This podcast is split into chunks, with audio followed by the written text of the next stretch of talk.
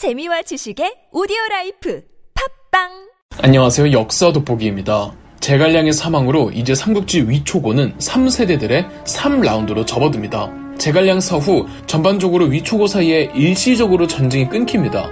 그 사이 위명제 조예는 북방의 이민족들을 상대하는데요. 우선 사마의를 북쪽으로 보내 부족장 가비능이 이끄는 선비족들을 토벌합니다. 한편 오나라의 손권은 한국의 고구려에게 사신을 보내 같이 위나라를 협공하자고 제안하지만 고구려는 손권의 제안을 거절, 오히려 위나라와 동맹을 맺으며 사마이와 함께 요동의 군벌 공손시 세력을 일소합니다. 그러나 이후 위명제 조에는 갑자기 폭군으로 변하더니 사가에서 출신을 알 수 없는 아이를 데려와 자기 아들이라고 하고 황태자로 삼습니다. 239년 위명제 조예가 사망하자 그 출신을 알 수 없던 황태자 조방이 위나라의 3대 황제 애자를 즉위합니다. 당시 애제 조방의 나이는 어렸고 그래서 명제 조예는 죽기 전 사마이와 조상에게 아들을 부탁하며 눈을 감습니다. 왕이나 황제의 유언을 듣는 신하를 고명대신이라고 하는데 이렇게 왕의 임종 전에 불려가는 고명대신들은 차기 정권 때 막강한 권세를 누리게 됩니다. 사마이는 그렇다 쳐도 조상은 누구냐? 바로 조진의 아들입니다. 조상과 사마이는 초반에 협력하는 관계로 보였으나 인사권을 장악한 조상이 황족들과 그 측근들을 대거 증용하면서 위나라 내 조상과 황족들의 세력을 급격히 불려나갔습니다. 사마이는 황족이 아니라 귀족들의 대표였기에 조상과 함께할 수 없는 운명이었습니다. 그렇다고 마냥 사마이를 무시할 수도 없는 게 당대 원로 대신에다가 제갈량의 공격을 두 번이나 막아내고 선비족과 요동 군벌까지도 토벌한 공도 있었기에 위나라 내 사마이의 입지는 독보적이었습니다. 조상은 사마이를 넘어야 한다는 정치적 압박감이 있었는지 사마이의 공로를 가볍게 넘길 수 있는 아주 큰 공을 세우기 위해 머리를 굴리다가 생각해낸 묘안이 촉한을 정벌하러 가는 것이었습니다. 조상은 10만 대군을 동원합니다. 그렇다면 제갈량 사후 촉한의 상황은 어떠했느냐? 제갈량의 유언대로 제갈량의 후임은 장환이었습니다. 왜 강유가 아니냐고 의아해 하시는 분들이 있습니다. 강유는 군인이지 정치인이 아니잖아요. 제갈량이 유언으로 남긴 후임은 전체적으로 국정을 운영해 갈 수 있는 정치인을 지목한 것이었습니다. 강유는 더불어 위나라에서 항복한 경우라 정치 지지 세력도 두텁지 않았고요. 그러나 군사적으로 제갈량의 북벌의 의지를 이어받아 행동으로 나선 건 누가 뭐래도 강유였습니다. 장환 역시 제갈량이 못다 이룬 꿈을 이어받아야 한다는 분위기에 강유와 함께 상용 급습 작전을 준비하지만 총대장인 장환의 건강 상태가 악화되면서 회심의 작전은 차일피일 미뤄지다가 자연스레 취소되었습니다. 그러나 북벌 준비는 했기 때문에 군사들이 질적으로 훈련이 잘 되어 있는 상태였고 이 타이밍에 딱 244년 조상이 10만 대군을 데리고 쳐들어온 겁니다. 위 초기 국경지대 한중 지역을 지키고 있던 촉한의 또 한 명의 명장 왕평은 저 대군을 어떻게 막을까 고민합니다. 부하들은 내부 깊숙이 적군을 유인하자고 했지만 마냥 유인만 하다가 걷잡을 수 없을 정도로 지나치게 깊숙이 데려오면 곤란하다고 하여 한중의 험준한 산세를 이용해 그 많은 봉우리 봉우리마다 진영을 설치해 적군의 보급을 끊어버립니다. 보급이 차단된 조상의 군대는 흥세산에서 기동이 마비되어 버렸고 옹주자사 곽해가 우회에서 왕평의 측면을 공격하려 했지만 촉한 본국에서 증원된 비위의 군대가 곽해를 막아주면서 더 이상의 희망이 없던 조상은 퇴각 명령을 내립니다. 그렇게 한중의 험준한 산 사이사이 골짜기를 통해 후퇴하는데 이 낙곡이라는 골짜기 곳곳에서 왕평은 매복 작전으로 퇴각하는 위나라 군대를 조지니 이 전투가 흥류산 전투 혹은 낙곡 대전이라고 부릅니다. 삼국지 전쟁에서 가장 많은 사상자가 나왔다는 낙곡 대전은 삼국지 3대 대전에는 안 들어가지만 4대 대전으로도 많이 불리기도 한답니다. 야심차게 큰 소리치며 촉한 정부를 하러 왔다가 되려 보기 좋게 당한 조상. 조상의 체면이 말이 아니게 됐죠. 246년에 조상은 부하 관구검을 고구려를 보내 요동 정벌을 도모하던 고구려의 수도까지 함락시키긴 하지만 결국 마지막엔 고구려의 반격으로 다시 회군했고 조상은 자신의 정치적 위치에 심히 불안할 수밖에 없었겠죠. 그래서 오히려 더 반동적으로 조상은 독재 권력을 강화하려고 했고 조상 편에 붙은 귀족들은 각종 부정부패를 일삼고 있었습니다. 그런데 아이러니한 건 조상이 뻘짓을 하는 동안 사마이는 아무것도 하지 않았다는 겁니다.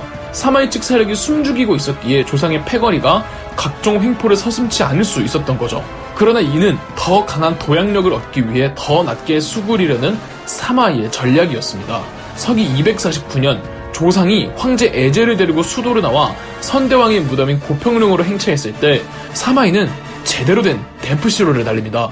그간 비밀리에 양성하고 있었던 군사를 동원해 궁궐을 장악하고 황궁으로 돌아오던 조상을 잡아 죽입니다. 이로써 사마이가 중앙정보를 전부 장악하니 이 사건을 고평릉의 사변이라고 합니다. 그리고 조상의 측근들을 대대적으로 숙청해가죠. 그러는 사이 사마이가 죽고 사마이와 함께 모든 걸 계획했던 아들 사마사가 권력을 이어받아 어, 사마사는 황제 에제의 부모를 정확히 알 수 없다며 폐위시켰고 황실 종친이었던 조모를 4대 황제로 등극시킵니다.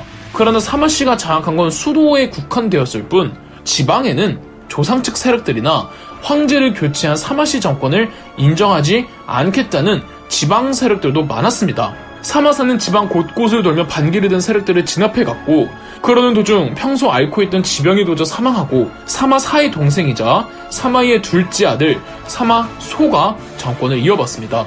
그런데 당시 허수아비왕에 불과했던 조모 황제는 마치 예전 조조를 보는 것 같다는 말이 나올 정도로 영특하고 총명한 황제여서 늘 사마소를 제거할 타이밍을 각보고 있었습니다.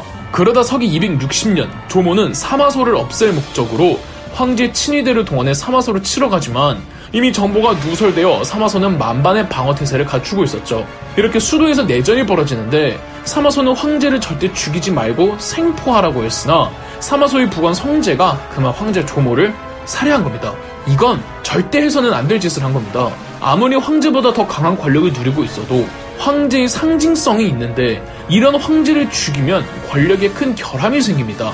조조나 조비도 헌제의 노후를 보장해 주었고 사마소의 형 사마사도 명분을 만들어 황제를 폐위했을 뿐 죽이진 않았거든요. 비난의 화살이 두려웠던 사마소는 꼬리를 잘라야 해서 성제를 포함해 그 일가족 전체에 극형을 내리는데 이는 오히려 역효과를 냅니다. 사마소는 자기가 위험해지면 자기 부하도 가차없이 버리구나. 이런 이미지가 쌓이는 거죠. 조모 살해 사건으로 사마소의 입지가 곤두박질 치는 거죠. 사마소에게도 킹메이커, 즉 오른팔 참모가 있었습니다. 가충이라고 이 가충이 사태를 타파할 방안으로 사마소에게 영웅이 되라고 합니다. 어, 무슨 영웅? 여태 위나라 건국 이래 누구도 하지 못한 일을 해내라는 거죠. 바로 촉한 정벌. 당시 촉한의 내부적 사정도 아주 복잡하게 돌아가고 있었습니다. 장환 사후 제갈량의 유언에 따라 비의가 이어받았으나 이 비의도 암살당하고 제갈량이 생전 비의 다음의 후계를 정해놓지 않아서 생각 없는 유성 황제 멱살 잡고 국정을 운영해 갈 수 있는 리더십 갖춘 인재가 이제는 별로 없었습니다. 그리고 제갈량 사후 시간도 많이 흘러서 북벌에 대한 의지도 시들시들해져갔죠. 유일하게 강유만이 북벌을 주장하며 하드캐리하고 있었습니다. 강유의 북벌이라고 254년 적도 전투, 256년 단국 전투, 262년 후화 전투 등을 치르고 있었죠. 지고 이기고를 반복했지만 그럼에도 강유가 진출해서 확증시킨 영역은 과거 제갈량 때 나아갔던 영역보다 훨씬 더 많이 나아갔었습니다. 그러나 그런 강유에게 천적이 있었으니 곽해사후 옹주를 담당하던 등이었습니다. 유일하게 강유를 패배시킨 강유 담당 일진이 등이었죠. 그럴수록 강유는 더더욱 북벌에 대한 열을 불태우지만 촉한 조정 내부적으로 강유의 북벌을 지지해주는 신하들이 별로 없었습니다. 유선 황제도 아무런 생각이 없었고요. 결정적으로 유선 황제 곁에는 황호라는 악덕 환관이 있었습니다. 한국과 달리 중국은 황제를 바로 옆에서 보필하는 환관들이 정치를 장악하고 권력을 농단하는 일이 비일비재합니다.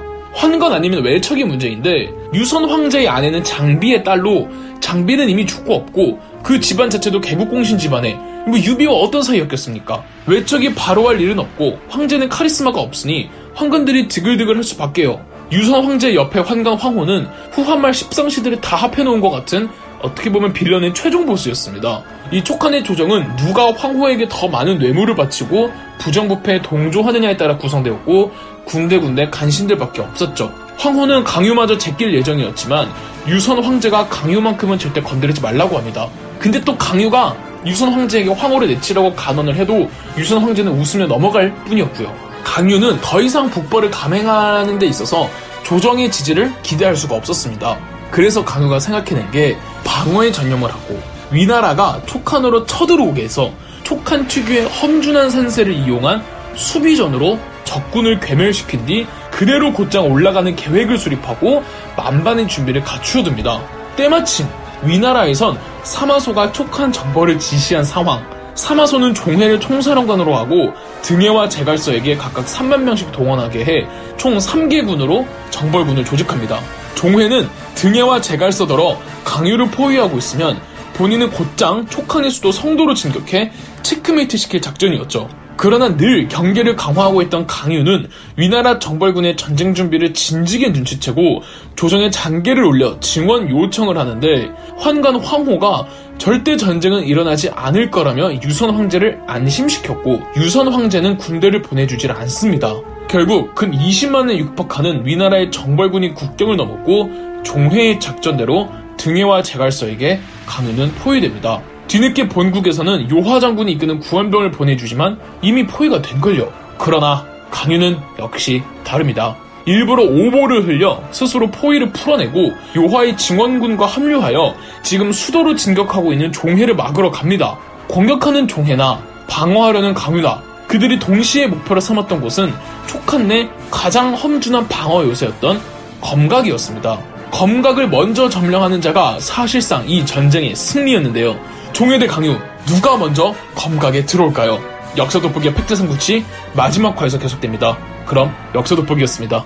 영상 재미있으셨다면 구독과 좋아요, 알림 설정까지 해주시면 감사드리겠습니다.